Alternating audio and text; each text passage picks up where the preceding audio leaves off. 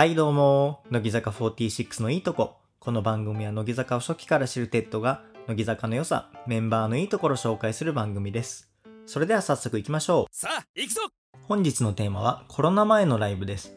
えーコロナでね、声出しができなくなって時間が経ちますけれども、昔が懐かしいですね。そんな声が出した頃のライブを振り返ってみようと思います。まずはその、俺の嫁コールですね。で、こう、会場って大体開演の1時間前じゃないですか。まあ、6時スタートだとすると、まあ、5時ぐらいから入れるわけですけれども、で、みんな大体30分前ぐらいには割と埋まり始めるんですね。で、その30分前ぐらいで始まるのが俺の嫁コールで、あの、ここはその円盤とかにね、乗らないとこなので、まあライブに行った人しかわからないかもしれないんですけど、あの、俺の嫁、俺の嫁、斎藤飛鳥スワンみたいなことを言い出す人がいて、で、それを聞くと、いやいやいやいや、俺の嫁、俺の嫁、斎藤飛鳥スワンみたいなことをね、言う人がいるわけですけれども、こういうのね、俺の嫁コールって言うんですよ。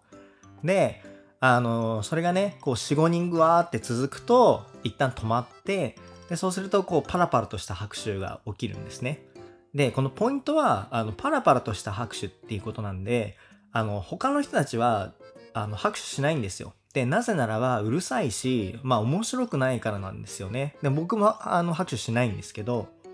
で、これをやるのは、まあ大体アスカファンの人たちですね。なんかもともとそのアスカのブログかなんかで、えーが元ネタになっていてやってるそうなので、それでアスカのファンが多いと思うんですけども、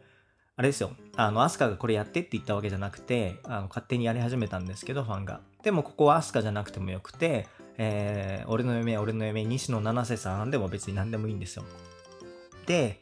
えっ、と、これね、僕個人的にはあんまり良くない風習だと思っていて、で、さっきも言ったんですけど、面白くないんですよ、何よりね。で、面白くないし、これ聞くと、ああ、その、ね、そのメンバーのファンの人のこう民度っていうのが低いんだなっていうふうに思われてしまって、そのメンバーにも迷惑がかかるので、まあこれはやめた方がいいなというふうに思ってます。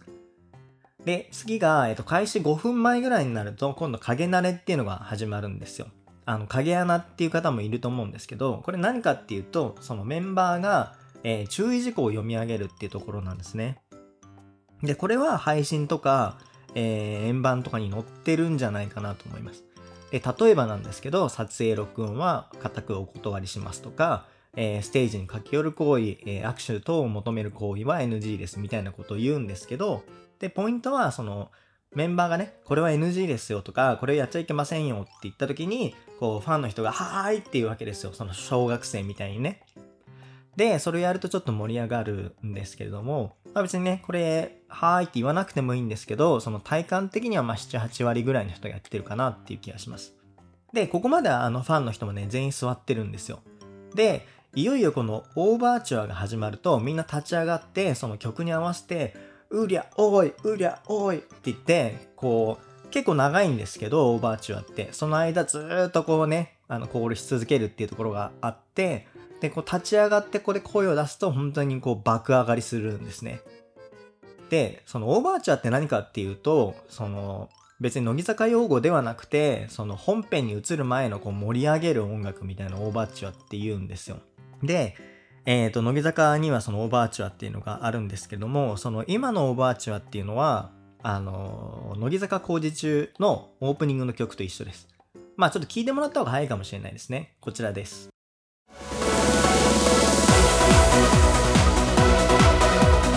で、えっ、と、今のがオーバーチュアです。で、このオーバーチュアが終わると、えっ、と、本編に入るんですけども、その本編の曲で、こういろんなコールの種類があるわけですけれども、ちょっと代表的なものをね、いくつか紹介したいと思います。まずね、これは聞いたらわかるだろうっていうのが、そのメンバーの名前ですね。この曲のこのタイミングはそのメンバーをコールするっていうのが決まっていて、で、そのね、呼ぶメンバーはちょっと状況によったりするんですけれども、まあそういうのがありますと。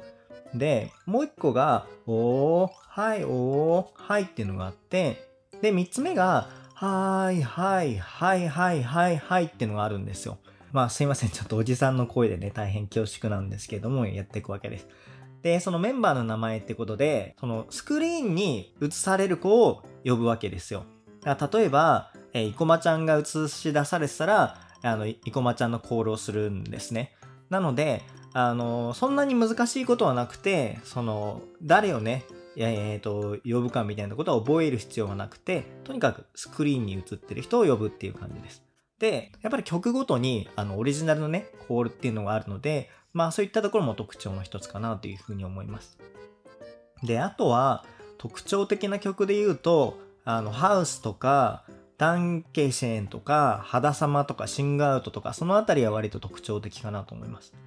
で、ハウスってほぼ確実にライブでやるんですけど、なんでかっていうと僕曲自体がすごいいいとかみんなが聴いてるっていうわけではなくて多分そのコールが気持ちいいからっていうんでハウスやってたと思うんですね。なのでこれからコロナでコールができないっていう状態でみんなハウス歌い続けるかっていうとちょっと微妙かなと思ってたりします。で、ダンケシェンはこれすごいコールがあの特殊で、で、なんで特殊かっていうとこれ公式であのコールの仕方がアップされてるんですよ。いくちゃんがこう考えたそのダンケシェンのコールと振りとあのあるのですごく特殊になってます。であと肌様の特徴はあのー、このマフラータオルって言うんでしたっけ？をこう上に掲げる。で声を出すんですけどその時に「はいはいはいはいはい」ってこうね上げるんですけどまあそこがやっぱ特殊かなと思います。この曲だけなんでね。でこれがねあのー、受けてその番組とかで取り上げられたりしますよね。でえっ、ー、と、僕個人的なルールで別にマナーとかでは全然ないんですけど、僕はそのメンバーの名前が書いてあるところだけを上げて、で、その左右の余白みたいなところは上げないようにしてるんですね。で、なんでかっていうと、これ隣の人とこう被ったり邪魔になったりするので、まあ僕はそういう風にしてます。で、あとシングアウトですね。